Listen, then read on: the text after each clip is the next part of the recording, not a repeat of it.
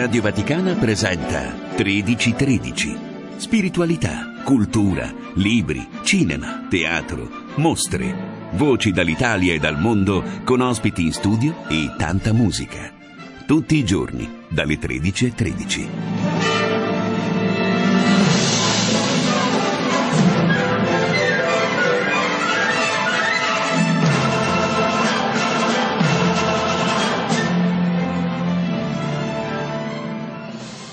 Cari amici, bentrovati da Rosario Tronnolone al nostro appuntamento con 13 e 13. Come sapete in questi giorni sto seguendo la festa del cinema di Roma e devo dire che ieri pomeriggio l'applauso che ha accolto il film che appunto è stato presentato ieri è stato il più caloroso tra quanti ne ho ascoltati appunto in queste giornate di presentazione delle, delle pellicole appunto selezionate per la festa del cinema.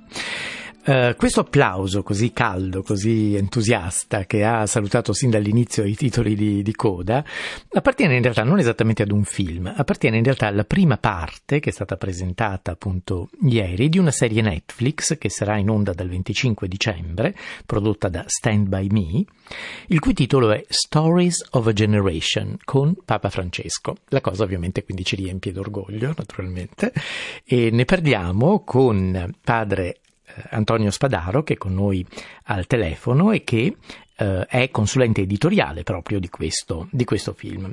Buongiorno e benvenuto. Buongiorno, buongiorno a voi. allora, diciamo, ieri pomeriggio appunto anche lei era in sala, quindi può testimoniare con me del, veramente del grande entusiasmo con cui è stata accolta questa prima parte del Stories of a Generation. Sì, sono molto contento perché c'è stata una reazione molto, molto intensa diciamo, e quindi è chiaro che questa docuserie in qualche modo eh, comunica una figura del Papa forse un po' inedita, cioè eh, sappiamo esattamente come il Papa, così immediato, spontaneo, capace di creare empatia, ma qui c'è un dialogo tra giovani e anziani, il protagonista non è il Papa, e questo è stato molto chiaro ed è una sua decisione, cioè di non voler essere protagonista di una docuserie, ma di inserirsi in un dialogo vitale tra giovani e anziani, un dialogo intenso sui grandi temi della vita, cioè l'amore, il lavoro, la lotta, i sogni. E, e questo oh, vedo che è passato, questo messaggio è passato. Uh-huh. Ieri si è parlato d'amore, cioè questa prima parte appunto si parla d'amore no? Del, de, di questa sì. docuserie e mm, il Santo Padre ha subito posto una, una condizione in qualche modo del, dell'amore, cioè la gratuità. E infatti gli esempi che poi abbiamo visto, perché appunto come lei diceva il Papa non è di per sé il protagonista no, di questa, di questa sì. Mm, vicenda, sono stati tutti esempi veramente di gratuità. Mi viene in mente in maniera particolare uno dei protagonisti, cioè Vito Fiorini, un milanese gelataio che vive a Lampedusa e che è stato protagonista di una storia traumatica sicuramente, perché ha visto anche tante persone morire, ma anche incredibile, meravigliosa perché ha salvato 47 naufraghi. Sì, sì esattamente, cioè quello che noi vediamo uh, non è la rappresentazione di idee o concetti, ma vediamo storie di vita. Uh, quella che ha appena citato, questa di Vito Fiorino, è una, una storia straordinaria in cui una persona direi normale che eh, in barca, che sta brindando con gli amici, si rende conto che c'è una tragedia in atto, cioè uomini in mare e allora immediatamente si dà da fare e questo gli cambia la vita. Non solo, lui ha un'esperienza di paternità difficile e in qualche modo ha recuperato questa dimensione nel rapporto con alcuni di questi migranti che eh, sono diventati di fatto figli. Quindi l'amore come capacità generativa anche quando una vita sembra non essere in grado di, di, in qualche modo di esprimerla. Ma ci sono tanti altri esempi, uno che mi piace citare ad esempio è il tango, cioè nella la mia sì. conversazione appunto con lui, io non so neanche con quale coraggio, ma gli ho chiesto ma lei ha mai ballato il tango? E lui sorridendo ha detto sì, assolutamente sì. Quindi abbiamo scoperto un papa ballerino che francamente non conoscevo, però è stata bellissima l'interpretazione che ha dato di questo, cioè in fondo nel, nel, nel tango eh, ci si guida reciprocamente e sì. quindi bisogna aver cura dell'altro per poter ballare e questo è splendido. Sì.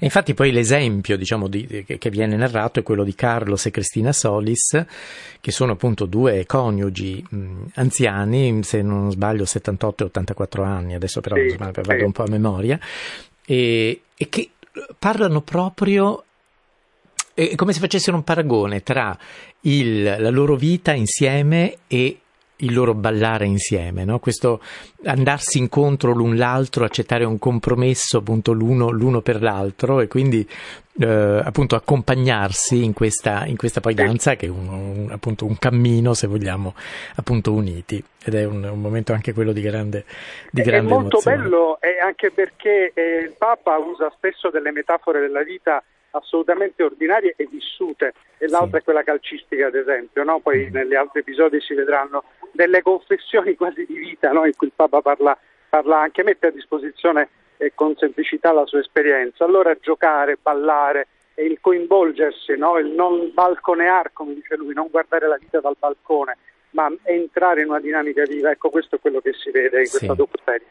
Beh, è stato molto bello anche il momento in cui il Papa ha parlato no, del guardare dall'alto in basso, che l'unico, l'unico, dire, l'unica giustificazione per questa direzione dello sguardo è quella di soccorrere. Tutte le altre sì, sono. Sì, sì, esattamente. Anche quello è stato un momento. Sul, chiaro. e questo è molto bello, sì. sì, sì. le volevo chiedere invece un, una cosa riguardo al, mm, in maniera particolare a Estela Barnes de Carlotto, no? che è l'animatrice sì. del movimento Abuelas de Plaza de Mayo. Anche questo è un argomento ovviamente proprio anche solo geograficamente vicino al nostro Papa. Sì, sì, e questa è un'esperienza eh, molto dura in cui eh, questa, questa, mamma eh, di Plaza de Mayo racconta con dignità, questo è il sentimento che ho, ho, provato poi vedendo la realizzazione finale dell'intervista, con dignità il suo dolore, ma anche la capacità di trovare eh, nuova vita ritrovando il figlio di sua figlia, cioè il nipote, eh, figlia che è stata uccisa evidentemente da, da, dal regime. E, allora la, la, chiave di interpretazione di questo episodio durissimo, violento, è vedere questa mamma che eh, che ha il sorriso, cioè che sente una speranza nonostante abbia provato il dolore più grande che una mamma può provare. E ecco, questo significa che quello che abbiamo eh, come dire, voluto comunicare, che il Papa in realtà ha voluto comunicare, è che ci sono delle situazioni di vita terribili, uh, questa in modo particolare il Papa la conosce ovviamente per esperienza diretta, uh, ecco, nonostante queste esperienze c'è una via d'uscita, c'è un futuro. Ricordo che questo, questa docuserie è stata registrata in tempo di piena pandemia, quindi dove la prossimità anche fisica non era possibile e, e, e dove appunto il mondo ha vissuto una grande tragedia. E il senso di questa operazione è c'è una via d'uscita, c'è una speranza nonostante tutto. Sì. Poi ho notato Simona Ercolani, che è la regista appunto del, sì. di questo lavoro, per esempio proprio nel caso appunto di Estela Barnes de Carlotto, ha ripreso dei gesti assolutamente quotidiani, no? la, presen- la mh, mm, preparazione del mate, le, le, proprio le, le piccole um, operazioni proprio in cucina, le, piccole cose che si fanno in silenzio e che in qualche modo mi è sembrato uh, fare un po' uh, quasi uh, riferimento a quello sì, che poi il Papa sì. dice di sua nonna, no? dei silenzi che ricorda di sua esatto. nonna. Esatto, ma eh, il senso eh, di questo è che eh, sono messe in scena delle persone, cioè storie, vengono presentate delle storie che non sono storie di eroi eh, singolari, uh-huh. sono storie di vita quotidiana, quindi chiaro uh, scena, ci sono in scena delle, delle uh, storie di vita Uh, anche come quello di Vito, questo della, della, uh, di, di, una delle mamme di Plaza De Maio, eccetera, singolari ma alla fine rientrano in una quotidianità per cui abbiamo i santi della porta accanto, cioè gli eroi della vita quotidiana. Sì. E questo è il senso fondamentale eh, della, della docuserie, cioè presentare eh, storie di vita reali ciascuno, in cui ciascuno si può in un modo o nell'altro identificare. Sì.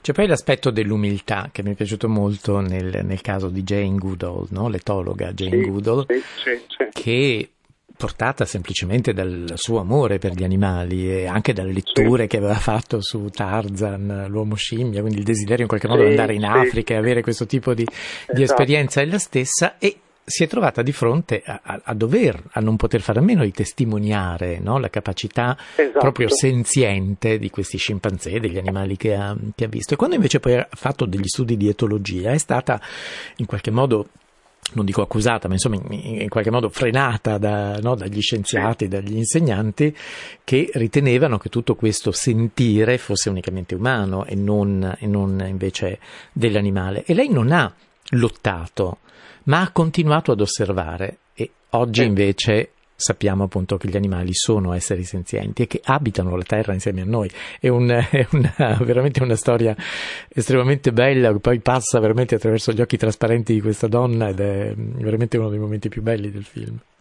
È commovente e in fondo rappresenta quello che il Papa nella Laudato Si eh, eh, afferma dicendo tutto è connesso.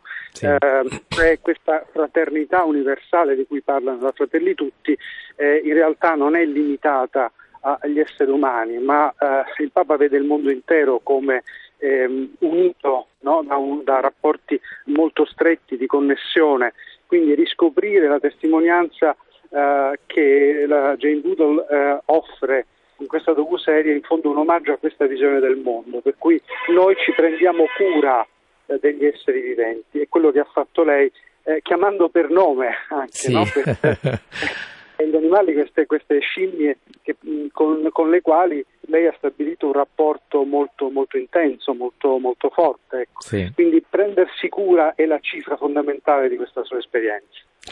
Ho lasciato per ultimo quello che per me personalmente è stato anche il più sorprendente e forse anche il più emozionante degli, delle storie raccontate, degli episodi raccontati, cioè quello relativo a Martin Scorsese, sapendo che c'era lui, certo. sapendo che avrebbe parlato della sua storia a sua nipote, io mi immaginavo la storia del cinema, mi immaginavo la sua, no? eh, la, la no. sua autoralità, la sua grandezza, e invece non si parla assolutamente del suo cinema, e si parla con molto pudore, devo dire, con molta delicatezza, anche della malattia di sua moglie, no? che gli è eh, accanto, evidentemente appunto in uno stato di, di infermità. E, e, devo dire che è stato un, un, uno dei, degli episodi più toccanti del film. La, il, diciamo, la miccia che poi ha fatto esplodere questa testimonianza strepitosa, vogliamo, è stata una lui in un pranzo a casa sua, quindi eh, in un contesto assolutamente familiare appunto con la moglie, eh, nella quale ho chiesto se voleva dare la testimonianza di uomo. No?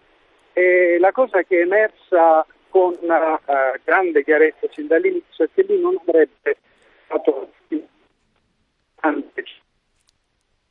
Pronto? Purtroppo la comunicazione Ma, non è più... Ah, Pronto? Ecco, adesso, forse, pronto? pronto? Sì, sì, adesso mi sembra pronto? che vada. Ecco. Sì, sì. Eh, allora dicevo, eh, la testimonianza di un regista che non vuole parlare della sua opera o della sua grandezza, ma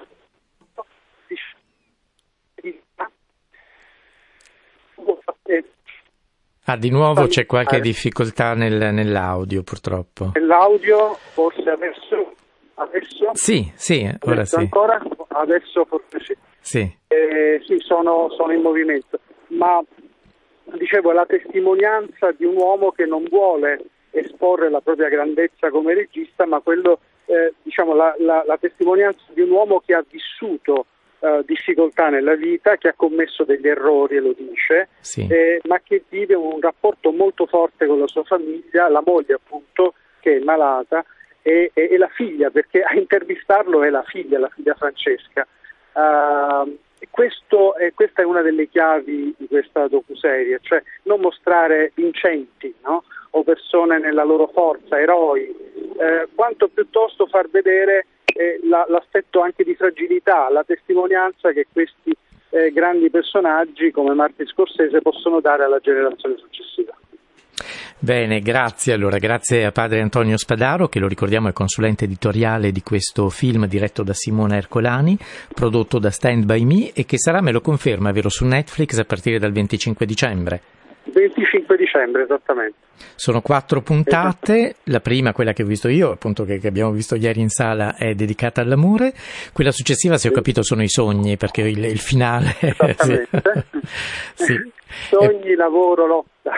Ah, sono i grandi temi della vita umana, grandi temi della vita umana.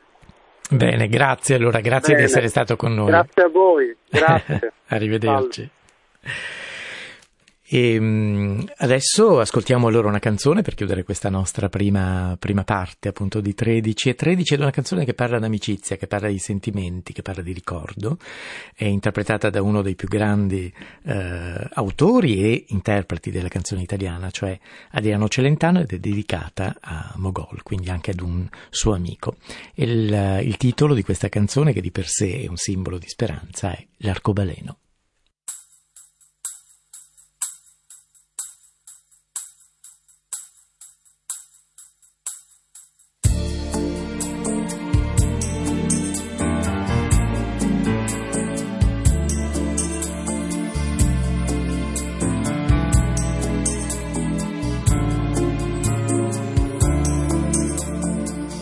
Sono partito poi così d'improvviso che non ho avuto il tempo di salutare.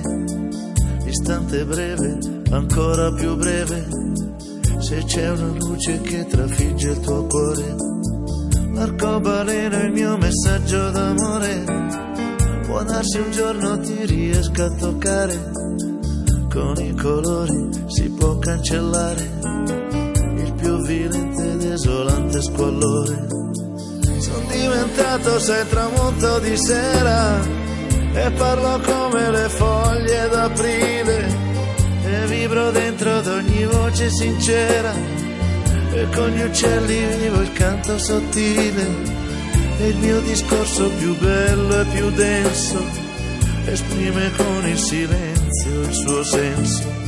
Io quante cose non avevo capito che sono chiare come stelle cadenti e devo dirti che è un piacere infinito portare queste mie valigie pesanti.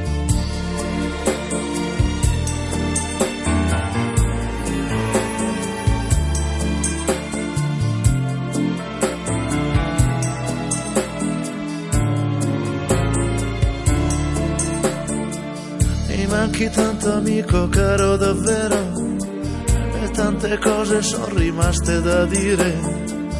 Ascolta sempre solo musica vera e cerca sempre se puoi di capire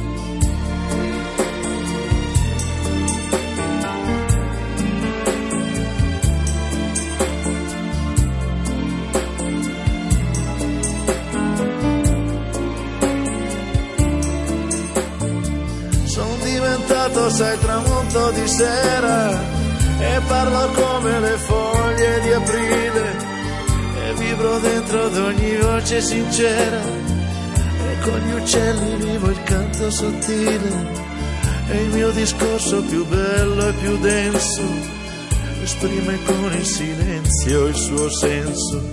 Mi manchi tanto amico caro davvero? E tante cose sono rimaste da dire ascolta sempre solo musica vera e cerca sempre se puoi di capire. Ascolta sempre solo musica vera e cerca sempre se puoi di capire. Ascolta sempre solo musica vera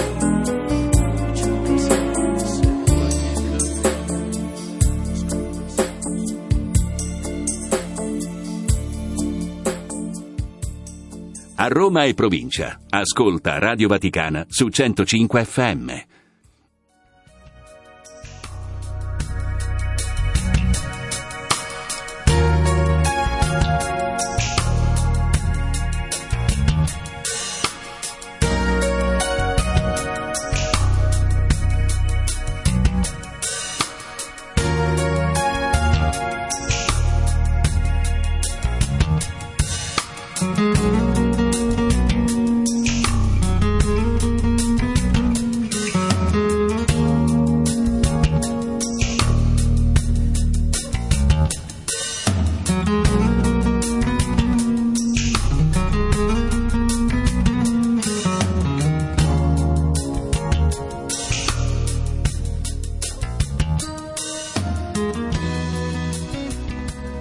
Roma, ascolta Radio Vaticana sulla tua radio digitale DAB e su app per smartphone e iPad.